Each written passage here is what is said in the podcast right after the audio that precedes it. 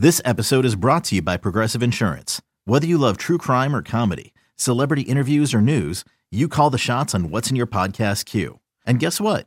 Now you can call them on your auto insurance too with the Name Your Price tool from Progressive.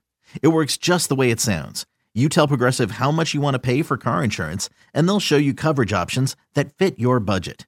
Get your quote today at progressive.com to join the over 28 million drivers who trust Progressive. Progressive Casualty Insurance Company and Affiliates. Price and coverage match limited by state law. Joey, they say that you're one of the best conversations down there at first base. Who are some of your favorite conversations down Ah, there? there's, there's too many. Let me tell you something. Whenever Wilson's here, he is so grumpy. he, is so grumpy. He won't talk to me. And so uh, I usually have to tell him how good of a swing it was, how much I like his game, how happy I am for him and his brother. Congratulations. in the middle of a major league game, and I'm, I've got nothing to do right now, so I might as well tell a story.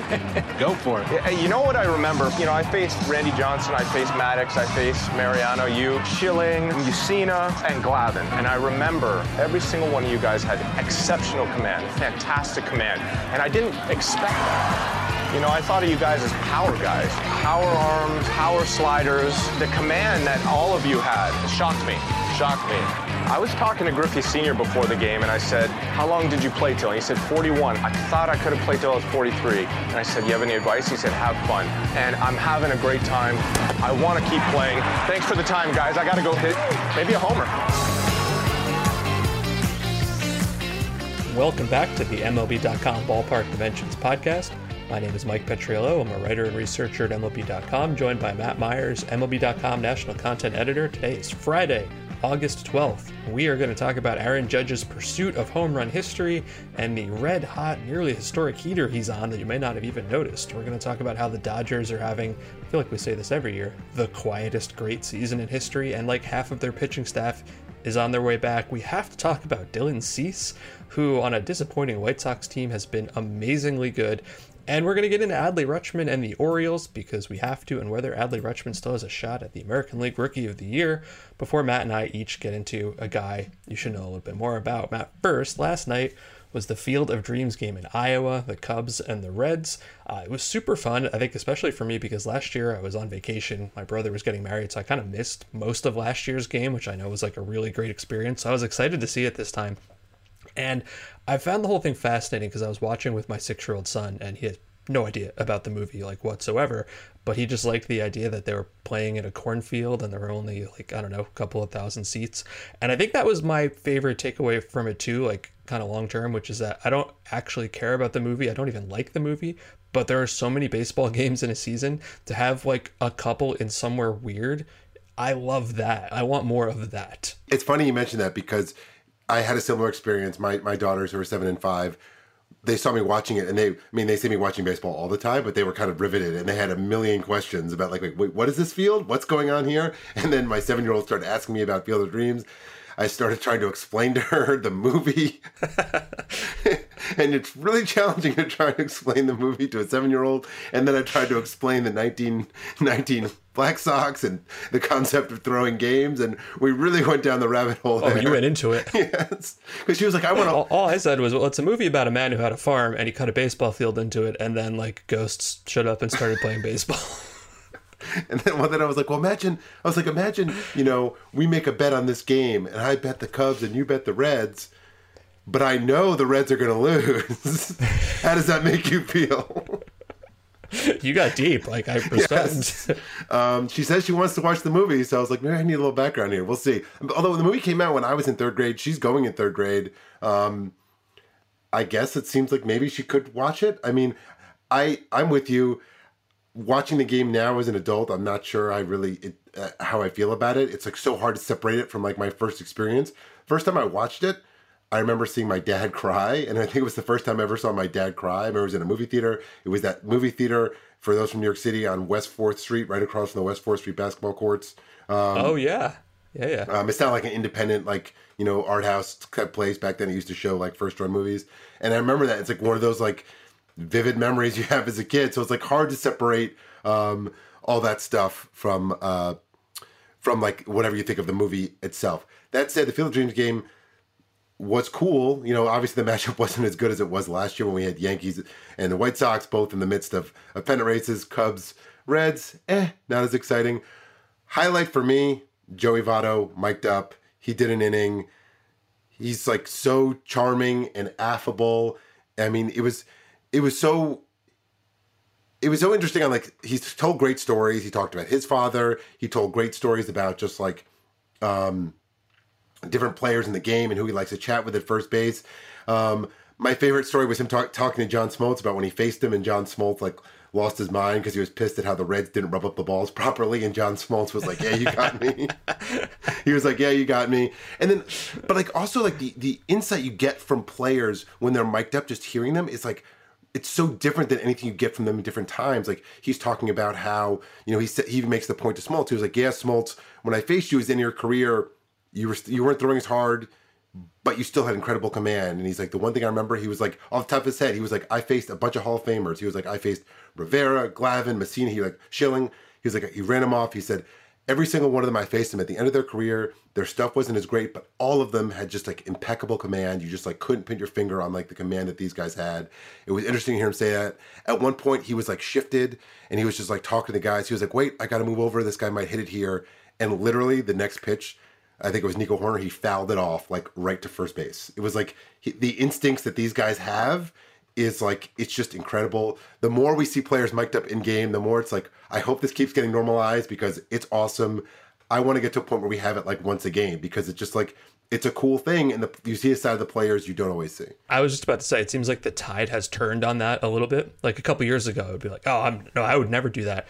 And now the more they do it, and the more interesting it gets. Oh, I think what I've decided is I want to see a player mic'd up every night, and I don't ever need to see an in-game manager interview? Pretty much ever. Because it's the same two questions like well we're giving our best out there. Yay threw the ball hard. And like it, it never worked out. All right. Aaron judge uh, is he going to set all-time home run records? I feel like we we are going to talk about this more, I think, uh, as the weeks go on, because the last couple weeks was like, okay, it's the All Star game, it's the trade deadline, it's the Field of Dreams game, and now we're kind of far enough into the season. The Yankees only have 50 games left, where you can start looking at this and saying, um, it's not too far away to talk about this. Aaron Judge has 45 home runs in 112 team games. So you go back through history. And you look at the guys who had the most home runs through 112 team games. Number one, Barry Bonds had 47 in 2001. Number two, Babe Ruth had 46 in 1921. Number three, Aaron Judge tied with Mark McGwire in 1998. Now, I understand a lot of people will say, well, I do not respect Barry Bonds and Mark McGwire and Sammy Sosa's home run records. You could have your own opinions on that. They are in the books, so we still have to look at them. Um, but he's not going to hit another 28 home runs to get to Barry Bonds' 73 anyway. So I think what we're looking at here is really a chase to the American League record and the Yankee record of Roger Maris hitting 61 in 1961. So he needs 16 home runs in 50 games. Uh, he has 14 home runs in his last 21 games. so I don't want to say that sounds easy. It's not true. Um, but certainly, I, I think if you look at the pace he's on, he's on pace for 65. You can't look at pace because it wasn't that long ago the Yankees were on pace to win 120 games, and look what's happened there. but if you look at this, he's he's kind of on a really recently historic hot stretch. So what I did was I looked at his last 21 games, and his OPS in his last 21 games is 1614, 1614. I've never really known how to say four-digit OPSs, but it's one of those. Uh, since Bonds retired in 2007, only two players have had better stretches. One of them was Bryce Harper in the middle of his MVP 2015, which tracks because he was fantastic. And the second one, and as soon as I saw this, I was like, oh yeah, that's that makes sense. Uh, Jose Bautista Joey Bats in the middle of his 2011. I can't remember if it was his breakout season or his second grade season, but when he was awesome. And then it's Aaron Judge.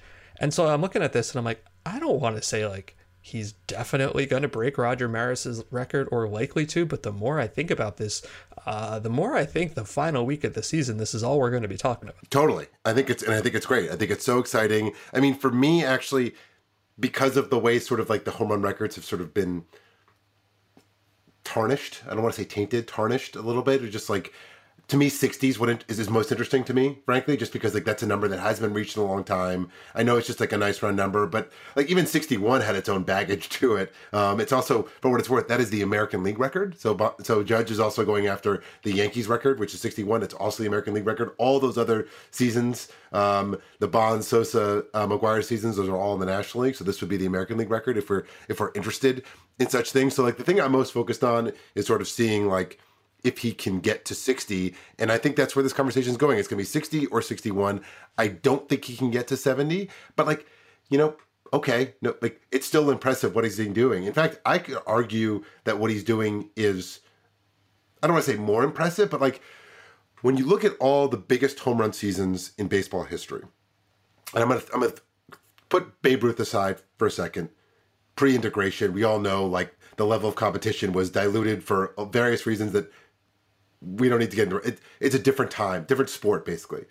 The other great seasons, they were all, and you could, and I'm also putting PEDs aside for a second, because the other important thing that I think always gets overlooked in these conversations about um, McGwire, Sosa, Bonds is part of the reason they were able to do this expansion.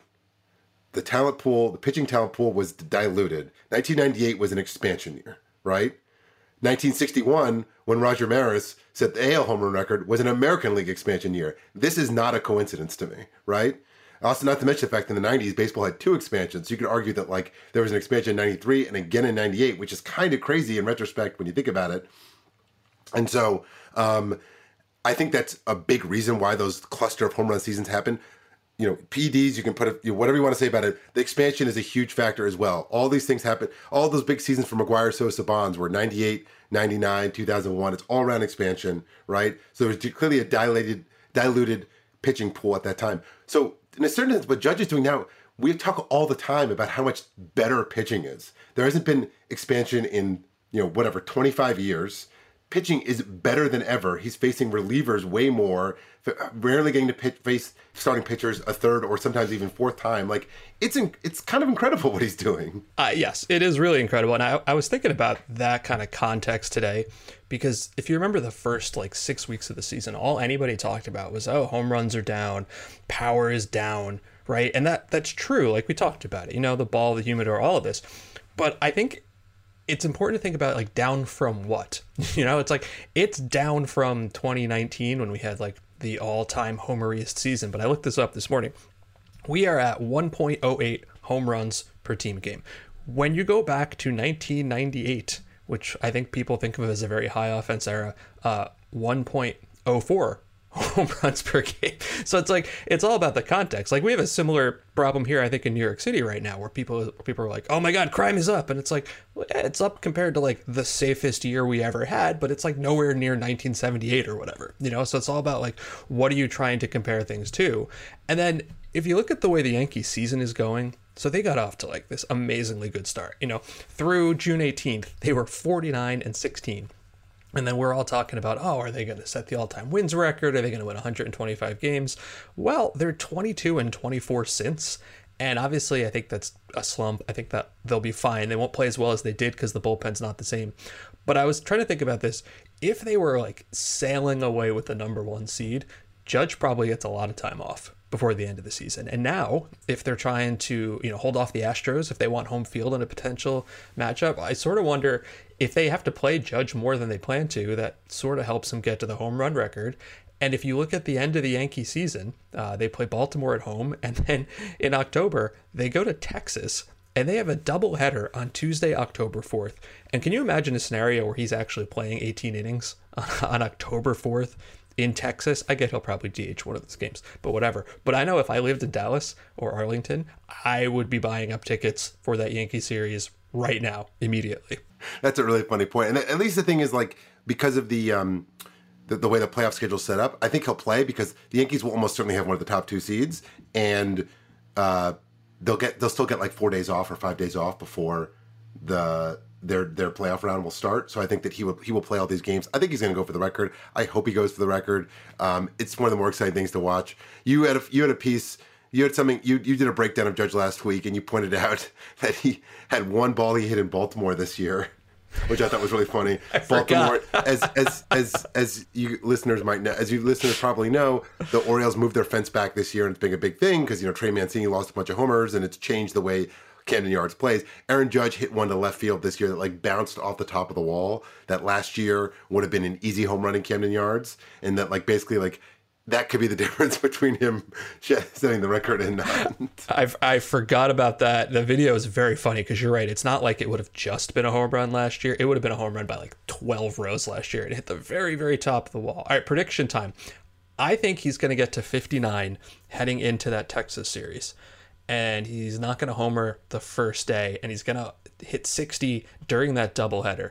And the final game of the season, Wednesday, October 5th, in Texas, everyone's going to be talking about, you know, Dane Dunning or Jon Gray or whomever is starting that day, if they're even going to throw him strikes. And I think that's going to be exciting. Where are you? I think he's going to get to. I mean, I think he's. I think he's going to hit 62. That's my prediction. I don't know how he's going to get there. I think he's going to hit 62 on the nose. All right. I hope he does. We're going to take a quick break, and we'll be back on the MLB.com Ballpark Dimensions podcast, and we're going to talk about the Dodgers.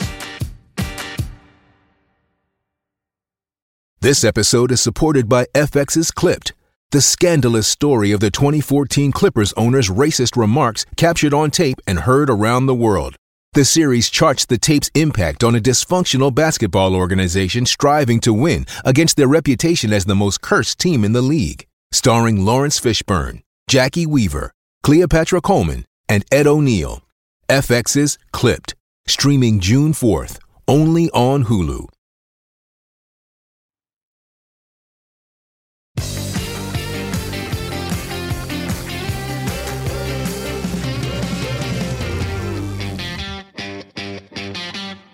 We are back on the MLB.com Ballpark Dimensions podcast. Mike Petriello and Matt Myers. We move into our three batter minimum. The first thing we're going to do is point out I don't know if anybody's noticed this. Maybe it's just me. Did you know that the Dodgers are a very good baseball team? They've won 10 in a row. They have won 32 of their last 37. That's right, they are 32 and 5 in their last 37 games. The only teams in the last century to go better than 32 and 5 and 37 would be 2017's Cleveland team and 1977's Kansas City team, who both went 33 and 4. Now, when I tweeted that, half of Michigan tried to point out to me that the 1984 Tigers did go 35 and 5, which is better than 32 and 5, and that's true.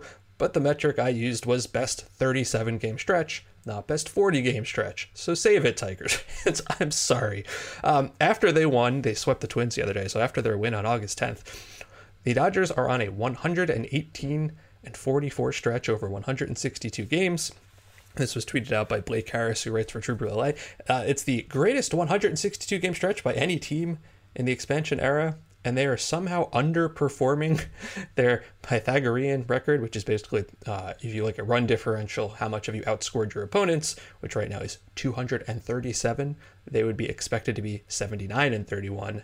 They are only 77 and 33. Man, what a bummer. Um, I want to talk about all their injured pitchers in a second, but I feel like we're not talking about how great this team is and has been. I don't know if that's because they only have the one ring and it came in the weird shortened season. I don't know if that's because we're just bored by consistency and we're more interested in the next cool thing. Uh, but the Dodger machine keeps on humming. And I know everybody's like, well, payroll, they outspend everybody. And yes, that's true. Spending money on players is a good thing, but that's such an oversimplification. Like getting guys like Evan Phillips and making them good and Tyler Anderson and making them good is not about spending $30 million a year on every pitcher. Exactly. And I think this, this, I mean, this goes back to sort of what they were originally, it's, I mean, it's sort of like, oh, they have like a lot of like the Rays stuff, you know, plus a lot of money. And you combine those two things and it's like, okay, this is what you get, which is an absolute juggernaut. I, I think I went over this on a podcast a year ago. I wish I had in front of me. Maybe it was two years ago. That basically comparing their best their their their best era, and this didn't even include this year, to like the late '90s Yankees in terms of like overall record and run differential. They like dwarf them. So I think it's to your point. I think it's you know we as a society are still just sort of like way more interested in like the rings, and it's almost just their dominance is just so you know ho hum right now that it's like we're just, it's just we've just come to um, expect it. One thing that I think has gotten you know totally overlooked, right? I mean, it's I mean their dominance. They have the they think they have the most runs scored and fewest runs allowed in baseball this year. And this is despite the fact that, like as you said, they've like missed a bunch of pitchers. They've been missing. Muncy's been terrible. They've had other injuries. It's just like they just keep going along. And this kind of goes, I think, speaks to some of the things where like players who sign free agent contracts, maybe they lose some of that. Like Freddie Freeman, right now, has the highest putting. I mean, he won the MVP in 2020, but it was a 60 game season. He had a 186 weighted runs created plus that year, right?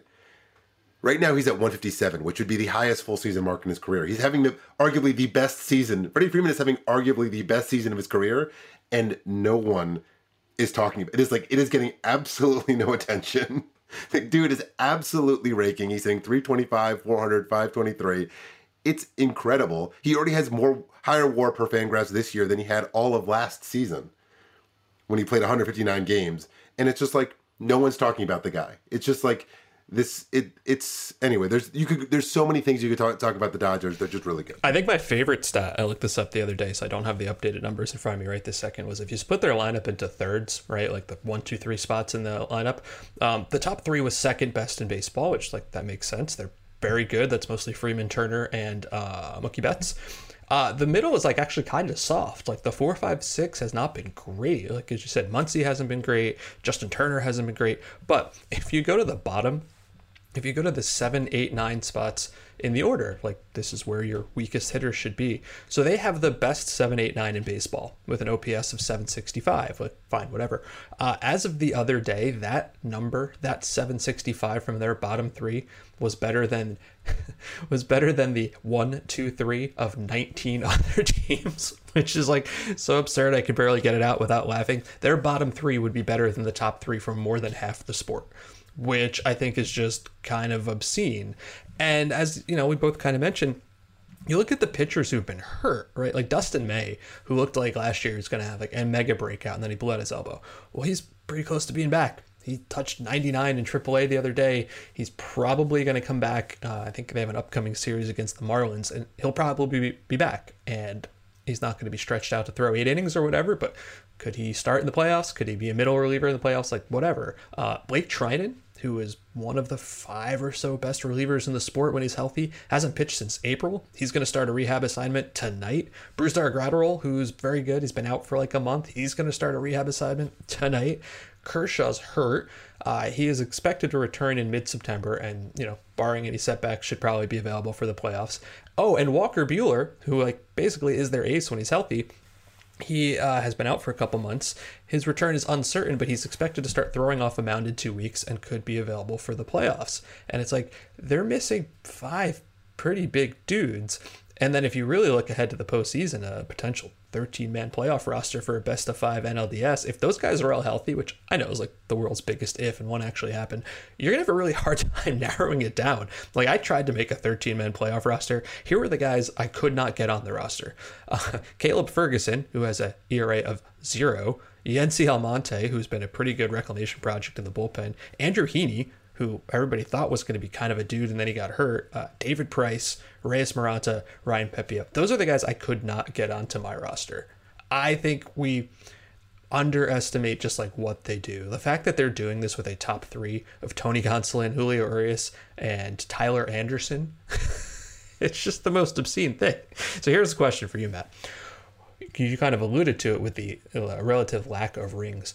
When are we using the D word and I mean dynasty. Were the were the '90s Braves a dynasty because they won a billion divisions in a row but only one ring? And is that what the Dodgers are going to be? I think they're a dynasty, but I think it's that's. I think most people don't see it that way. I think they see dynasty as as rings. So um, yeah, and it's it's. I mean, it's only it's it's probably even harder for them.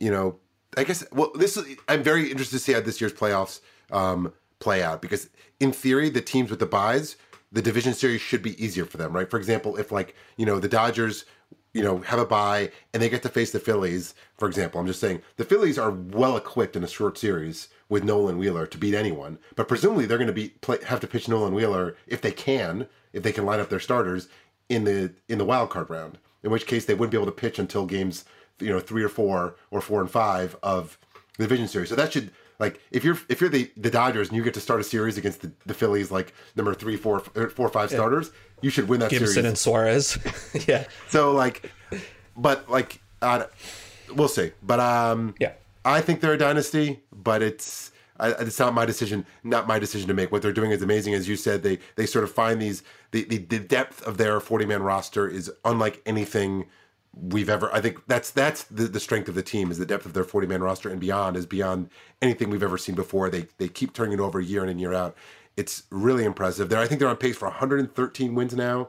They've already set their franchise record with 106 wins twice in the last five years. Was 106 in 2019 and 2021, I think. Um, uh, something like that. I, I do think something that people don't really think through enough, and it's really important, is how much harder it is just to get to the World Series now in the postseason. I'm going to leave you with this: Babe Ruth and Mickey Mantle and Joe DiMaggio combined, the three of them. I don't even know how many World Series rings they had, but it's got to be like a dozen, right? They combined played zero playoff games that were not World Series games. Think about that. You finish first in the regular season, you play in the World Series the next day. Uh, a little more complicated now. All right, here's the second thing. Dylan Cease, if you haven't been following the White Sox, uh, the White Sox have been a tremendous disappointment this year and continue to be. Dylan Cease has put together a run pretty much unlike anything we've ever seen. His last 14 starts, he has allowed zero or one earned run over every single one of those starts. In those 14 starts, he's allowed six earned runs. Now, 16 total runs because the White Sox defense is very bad. Also, I'd like to point out that uh, he's maybe the most dominating pitcher in baseball right now. Matt, did you notice Vinny Pasquantino tagged him for a home run yesterday? I just wanted to point out that Vinny Pasquantino, favorite of this show, hit Dylan Cease for a home run, a man who has not allowed more than one run in a game in like three months but Vinny Pasquantino did it. Anyway, if you go back and you look at a 14 start streak of ERA, ERA became official, earned runs became official in 1913. the lowest ERA over 14 starts within the span of one season. I did not go across multiple seasons. Uh, Bob Gibson in 1968, maybe the most dominating year in baseball history. Walter Johnson in 1918, and then Dylan Cease's .66 this year it's not hyperbole to say, oh my God, this guy is doing something borderline unprecedented. The story of how he got to this point is interesting, and I'll get to it in a second. Uh, but I, I sort of wonder, Matt, when are we going to revisit the Jose Quintana trade that brought Dylan Cease and Eloy Jimenez, and I think two other guys who didn't pan out to the South Side? Because that is, Quintana wasn't that good for the Cubs. This is sort of looking like one of the all time greatest heists in baseball history. you took the words right out of my mouth. In fact, I was just about to say, when are we going to start talking about the Eloy Jimenez for Jose Quintana trade and rename it the Dylan Cease? Yeah. Because Eloy Jimenez right. was the headliner in that trade. And he's actually been pretty good when he's been healthy. He's actually hit pretty well this year, although he missed time, missed a bunch of time again. But I mean, Cease has been incredible.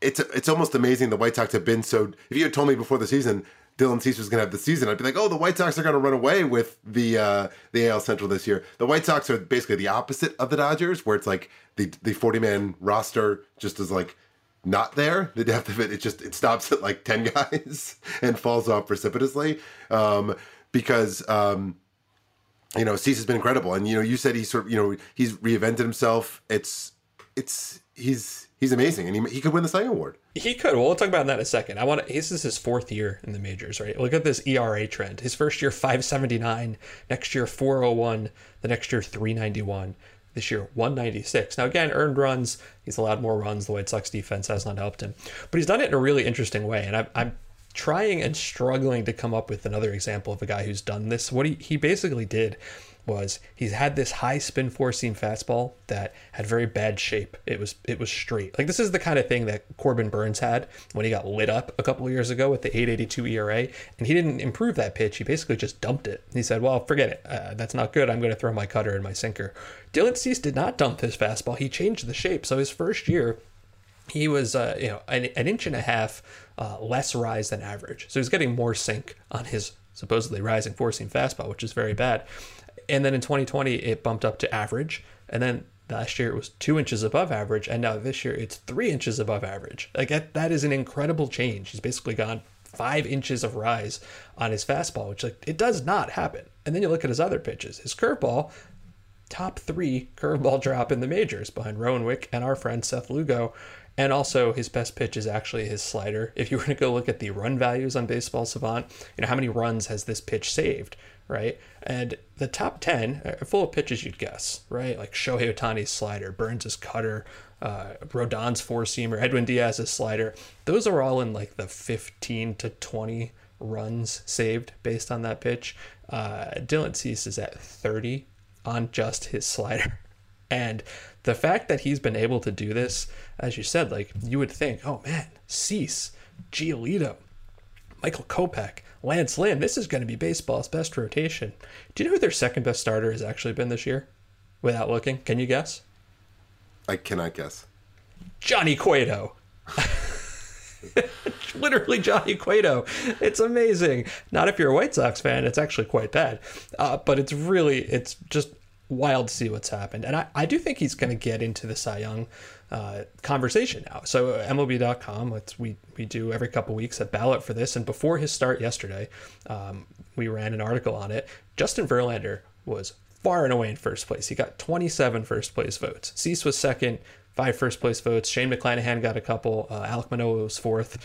Kevin Gausman uh, was fifth. Uh, Shohei Ohtani and Nestor Cortes also got first place votes. I don't know who voted for Cortes, but I would love to find out. I think I, I'm trying to think about the right way to say this. What Justin Verlander is doing has been incredible and he's been dominant and like it's it's just like another feather in the cap of like a clearly Hall of Fame career. Is he that much better than Cease right now, or are we just like so impressed by this guy at his age coming back from injury? Um, I think it's a couple of things. I, th- I mean, I think it's right between the two of them. It's kind of a coin flip right now. I think you know I voted for Verlander because of the slight edge in innings, um, which is always the, the, the, separate separator for me. It's not a big difference; it's only eight more innings, but it's something because considering everything else is so close. You know, Cease gets more strikeouts. Verlander walks much, many fewer guys, so I think that's kind of a differentiator for me in terms of Fangraphs WAR. They're basically the same.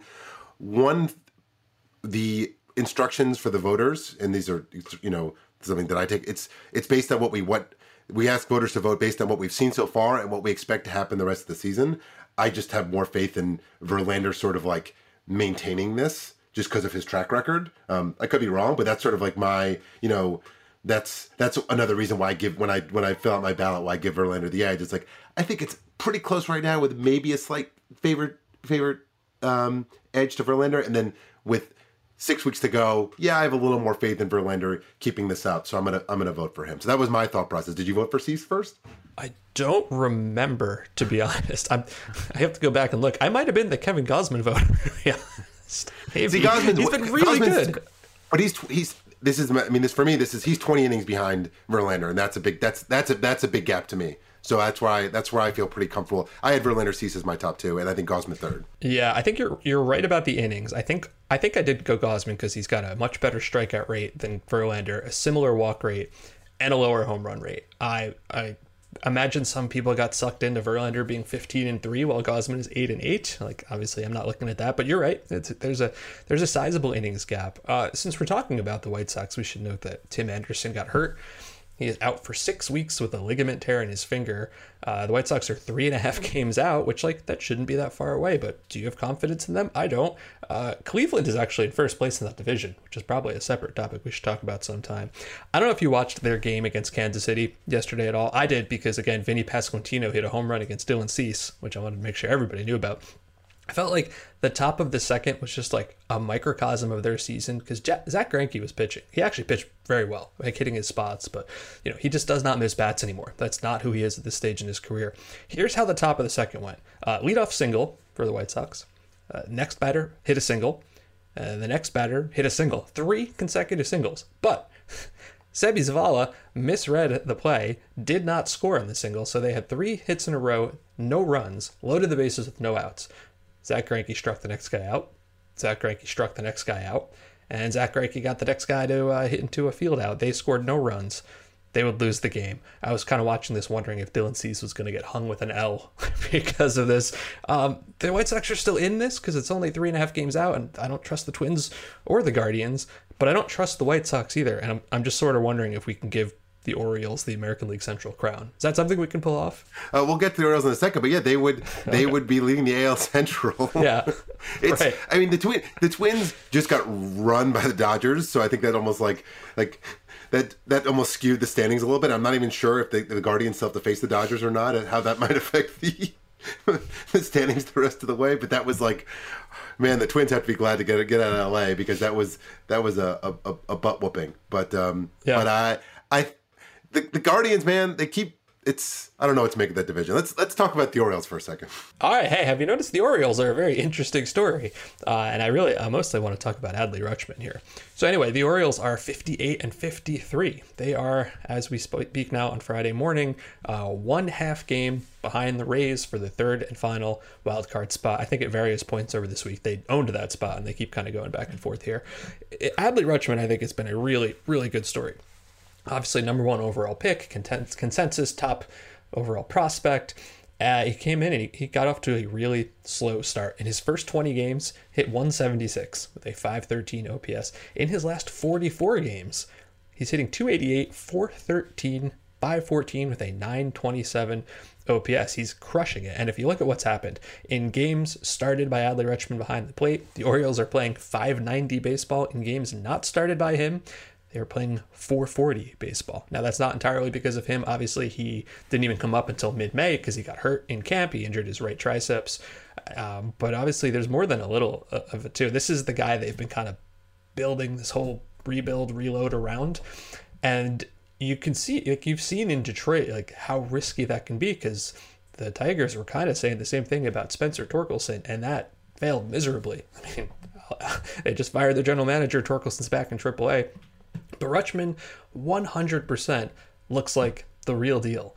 And if you're trying to build around someone, a two-way all-star catcher who can hit and field, uh, there are there are worse ways to run a rebuild. I think it's. I mean, it's there's a very it, like there's something about like the catcher is like the the center of a team. There's a, there's a certain sort of charm to that because it's like you know their catchers are historically kind of this leadership position, and he kind of comes in as a rookie and is kind of running the show and has been, as you said, kind of incredible. One thing I noticed that I thought was really interesting, if you look at um baseball savant's framing metrics. Um, Adley Rutschman ranks 14th of the 59 players on the leaderboard, which is pretty impressive considering he didn't start the season. He's in its accounting stats, so he's already 14th. He's plus three. Um, and Robinson Chirinos, his backup, is the worst of the 59 catchers at minus 11. So when you think of like maybe subtle reasons why the Orioles as a team and their pitchers are performing a little bit better, like this is actually something like we can actually now um, tangibly count and say like, hey, this is actually a thing. He's good at this. His backup is not, and that could be a big reason why their pitchers are suddenly pitching a lot better and the team is playing a lot better. Absolutely. And I think we're going to have a really interesting rookie of the year conversation at the end of the season. Because if you'd asked me like two weeks ago, you know, give me the top three for the American League rookie of the year, I would have said, well, obviously Julio Rodriguez, like clear front runner. I would have said Jeremy Pena, who got off to such a good start for Houston. And I think I would have said Bobby Witt Jr., you know, he's got 15 home runs and he's playing good defense for Kansas City. And when I looked up the uh, wins above replacement leaderboards this morning, and I should say this is not a ballot just ranking the wars, but you know, it's a good place to start. You look at the American League, uh, Rodriguez is first, Rutschman is second in rookies, Pena is third, Steven Kwan fourth, Witt, and then Jose Miranda. That's kind of the the big six, I think. And it, yeah, that's all hitters. The pitchers crop is it's decent, but it's not great. Like, is Joe Ryan gonna bust through? Uh, Jhoan Duran, Felix Bautista, George Kirby, Andres Munoz, like they're all gonna get some support, but none of those guys are gonna top Julio Rodriguez or Adley Rutschman. And as I was probably um, pro Jeremy Pena on this earlier in the year because he got off to such a good start and then he got hurt. And look what's happened. Before he got hurt, he had an 805 OPS. And since he's come back, it's like six weeks of a 566 OPS. So I still think, and I imagine you agree, Matt, that Rodriguez is the front runner, but he hurt his wrist. And if that hinders him, and if the Orioles make a miracle run to the playoffs, and if Rutschman keeps hitting like this, I I think he's got a shot here. I think he's got an outside shot. Yes, I think it's the the the the, the, the, the both in terms of performance and narrative. Um, the lead that Rodriguez be, built is going to be really hard for for Rutschman to overcome. He's also just played. You know, he's played a lot more. Right now, he's got you know 401 plate appearances to 257 for Rutschman. So like that's a big gap. Granted, in terms of Fangraphs WAR, they're almost equal, and I could see Rutschman catching him. Um, not that that should be the be all end all, but it's it is noticeable that like you know Rutschman's performance, you could argue on a rate basis, has been more valuable. There's two things about Adley Rutschman that stand out to me. I want to talk about. One of which is when you look at him, both in general and compared to his rookie contemporaries, his strikeout and walk numbers are incredible. He's got a 14% walk rate and a 17% K rate, almost a one to one, which is uh, just an incredible command of the strike zone for a rookie, especially when you compare Julio Rodriguez has 7% walk rate, 27% strikeout rate, right? Um, Jeremy Pena is 5% and 24%. Like Rutschman is, it's pretty remarkable. And, you know, you see his like 360 whatever OBP, you can see, okay, this guy, this is, this is, this is very real, right? One thing that also stands out to me is Rutschman, as we know, is a switch hitter. And in the minors, he's I remember him struggling as a switch hitter. And it's kind of going unnoticed because his overall line is so good. And as a as a left-handed hitter, he's absolutely raking. He's got a 905 OPS as a uh, left-handed hitter. So it's like, okay, this guy can rake. As a right-handed hitter, he's been pretty bad. He's hitting 148, 284, 213, um, which is 213. it's like he does not have a home run from the right side of the plate this year. It's sort of shocking, to be honest with you, how bad he's been. But the overall line, you know, he doesn't face as many left-handed pitchers. He can kind of hide it a little bit. It does make me wonder if one day we've seen it with the Orioles already. Cedric Mullins gave up switch hitting, and his career kind of took off. If at some point uh, the same thing will happen with Adley Rutschman, but that is a conversation for maybe another day. Overall, we're equivalent here. He's obviously been fantastic, and the the main reason I think the Orioles have taken off. Yeah, I wanted to pass along an interesting fact that I, I was wrong about until like an hour ago. Uh, in the new collective bargaining agreement, I, I thought it was the winner of the Rookie of the Year would get a full year of service time if they weren't on the opening day roster, and I was mistaken about that. It's actually first or second. And I thought, well, he's probably not going to win, but is he going to finish second? Uh, yeah. So I think he might be the first beneficiary of this new rule because if he finishes second, he's going to get that full year of service time despite not coming up until May 21st. Uh, the other thing, the other thing I wanted to point out to you about the Orioles, well, two things. Um, the trades of Trey Mancini and Jorge Lopez were pretty unpopular. They have won seven of nine games in August. I'm not sure if you should look at that as saying, oh, wow, they're real. Wouldn't they be better with those guys? Or, well, they traded those guys and clearly the clubhouse hasn't fallen apart. They're still winning lots of baseball games. Choose your narrative. Um, but I wanted to point out the, the schedule that the Orioles have to end the season. So they have the toughest schedule in the American League. Here are their last four series of the season. This is obscene, but they might also uh, make some noise in the playoff picture, even if it's not specifically for them. So, uh, starting September 22nd, right? They've got Houston at home for four. They go to Boston for four. They go to the Yankees for three, and then they end with the Blue Jays at home for three. And they're obviously not going to catch the Yankees or anything, but if they're in the wild card race, like those Toronto games could really matter a lot. And if the Yankees and Astros are fighting for the number one seed, those games could matter a lot. And the Red Sox are falling apart, but it's not like it's ever easy to go into Fenway. Like that is one of the most ridiculous, I think, end of season stretches uh, for any team, but especially a team that's trying to get into the playoffs. Are they? Where are you? Are they going to get into the playoffs? I don't think so. I think for the reason you mentioned, I think they're probably playing a little bit of their skis right now, but it's still fun to watch them. I've been watching more Orioles baseball in the last few weeks than I have in the last yeah. few years. I mean, I think last night's game when you go back at the end of the season, if they end up like just falling out of the race, is going to be one that they circle as like, oh, they'd fallen behind three nothing in Fenway, they tie the game, and then they bring in a. There's like two outs. I think it was the sixth or seventh inning. Man on second base or man on first base. They bring in a lefty to face Hosmer, and Hosmer hits one off the center field wall. Like I forgot the lefty's name. Its name escapes me. Um, but that was one of those moments where it was like, oh, that's that's a tough one to swallow. All right, we're going to take a break, but we'll be back and talk about a couple of guys you should know more about.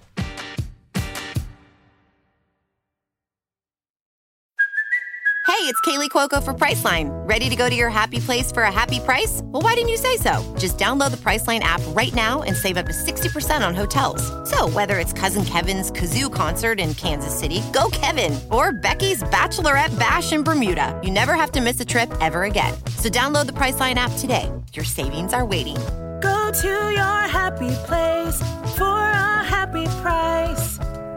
Go to your happy price, Priceline.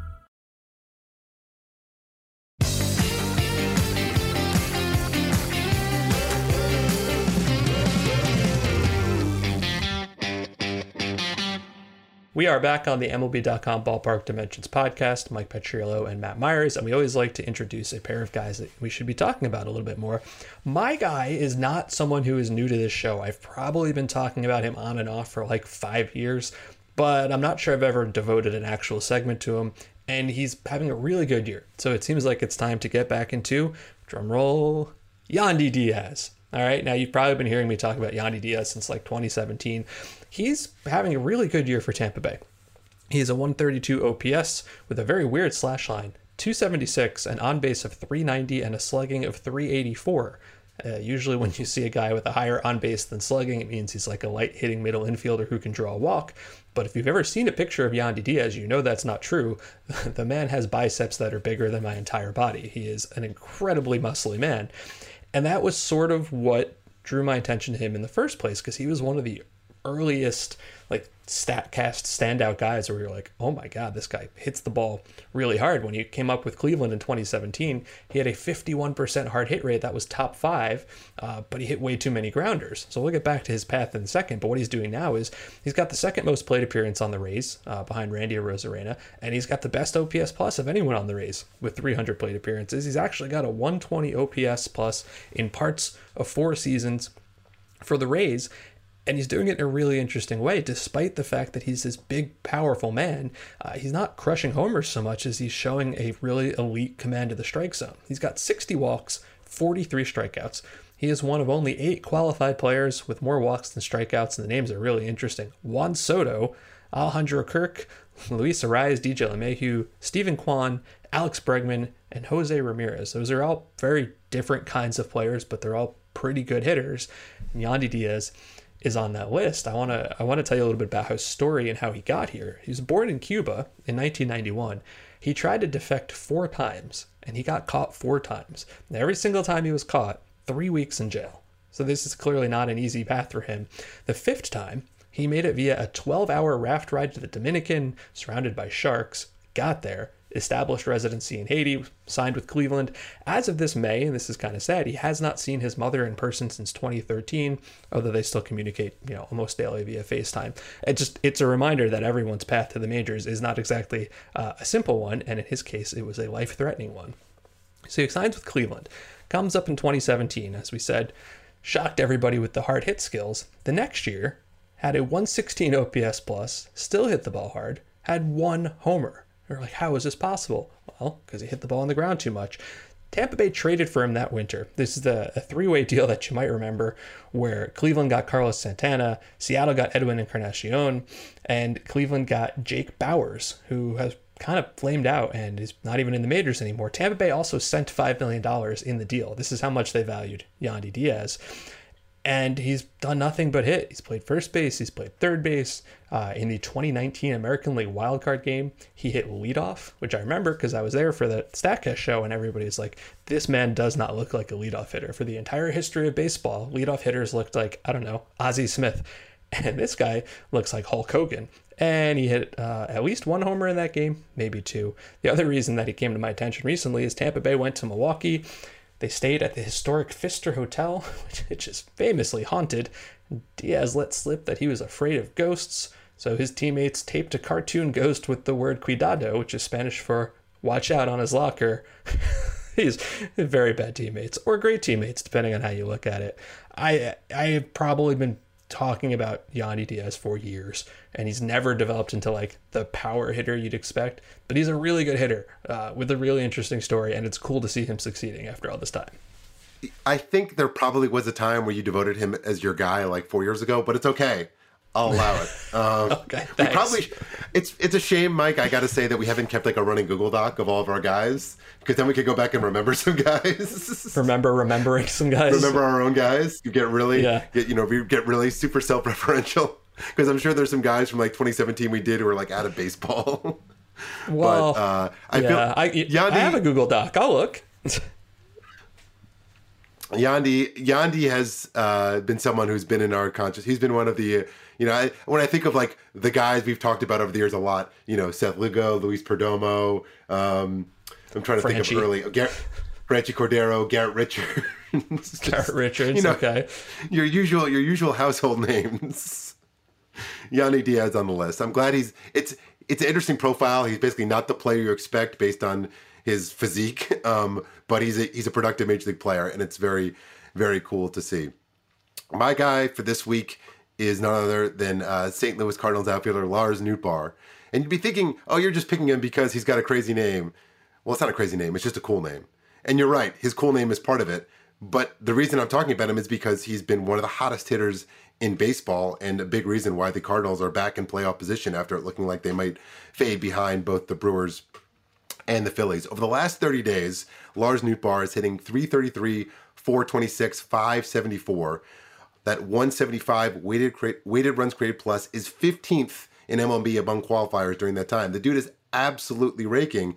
And with Harrison Bader now traded and, and Juan Yepez hurt, he's become the Cardinals' regular right fielder, and he's been quite good. Um, he originally came up last year. He was a league average hitter. This year, overall, he's got a 116 weighted, weighted runs created plus.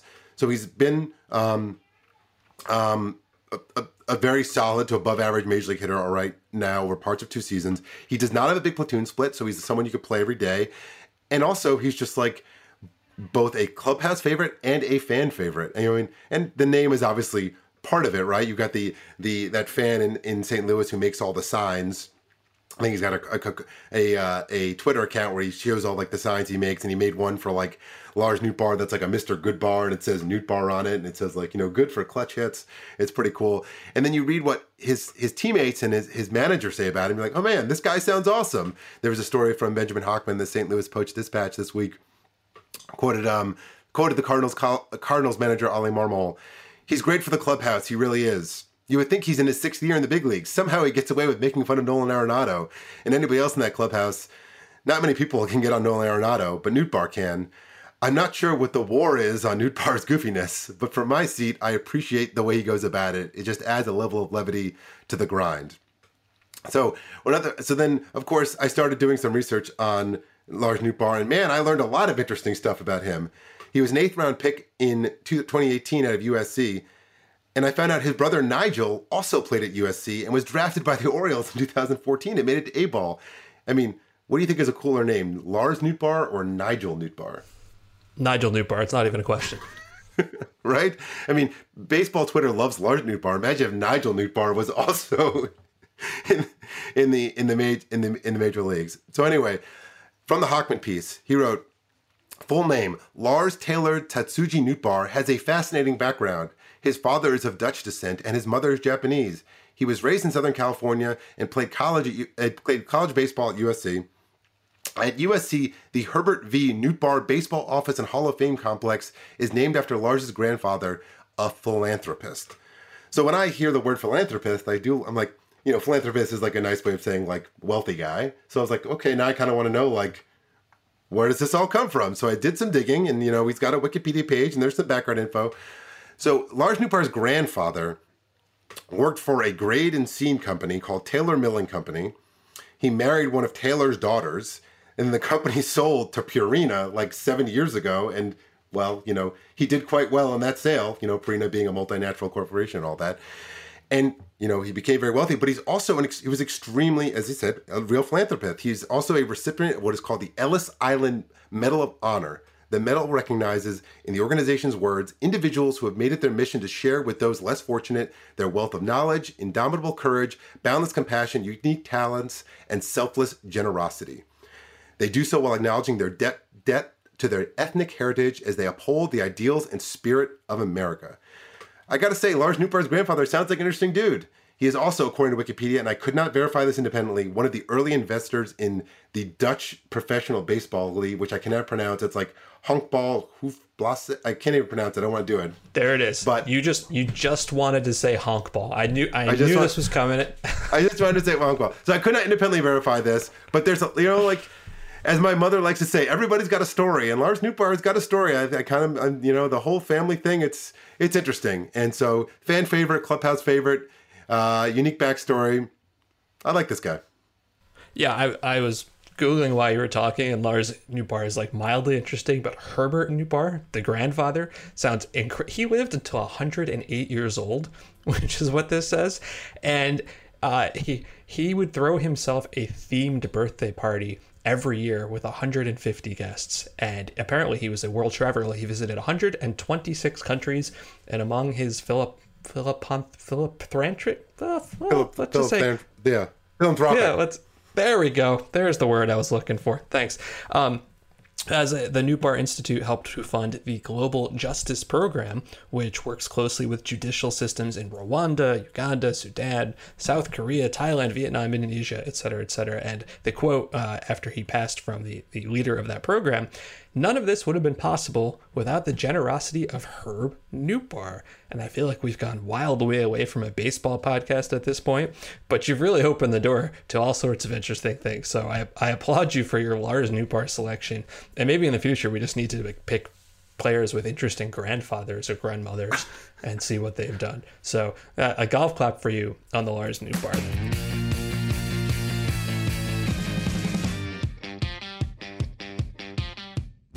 That'll do it for this week's podcast. Don't miss an episode by subscribing on Apple Podcasts, Spotify, or wherever you get your podcasts. If you're enjoying the show or have any suggestions, leave us a rating and a review. Thanks for listening to the Ballpark Dimensions podcast. See you next week.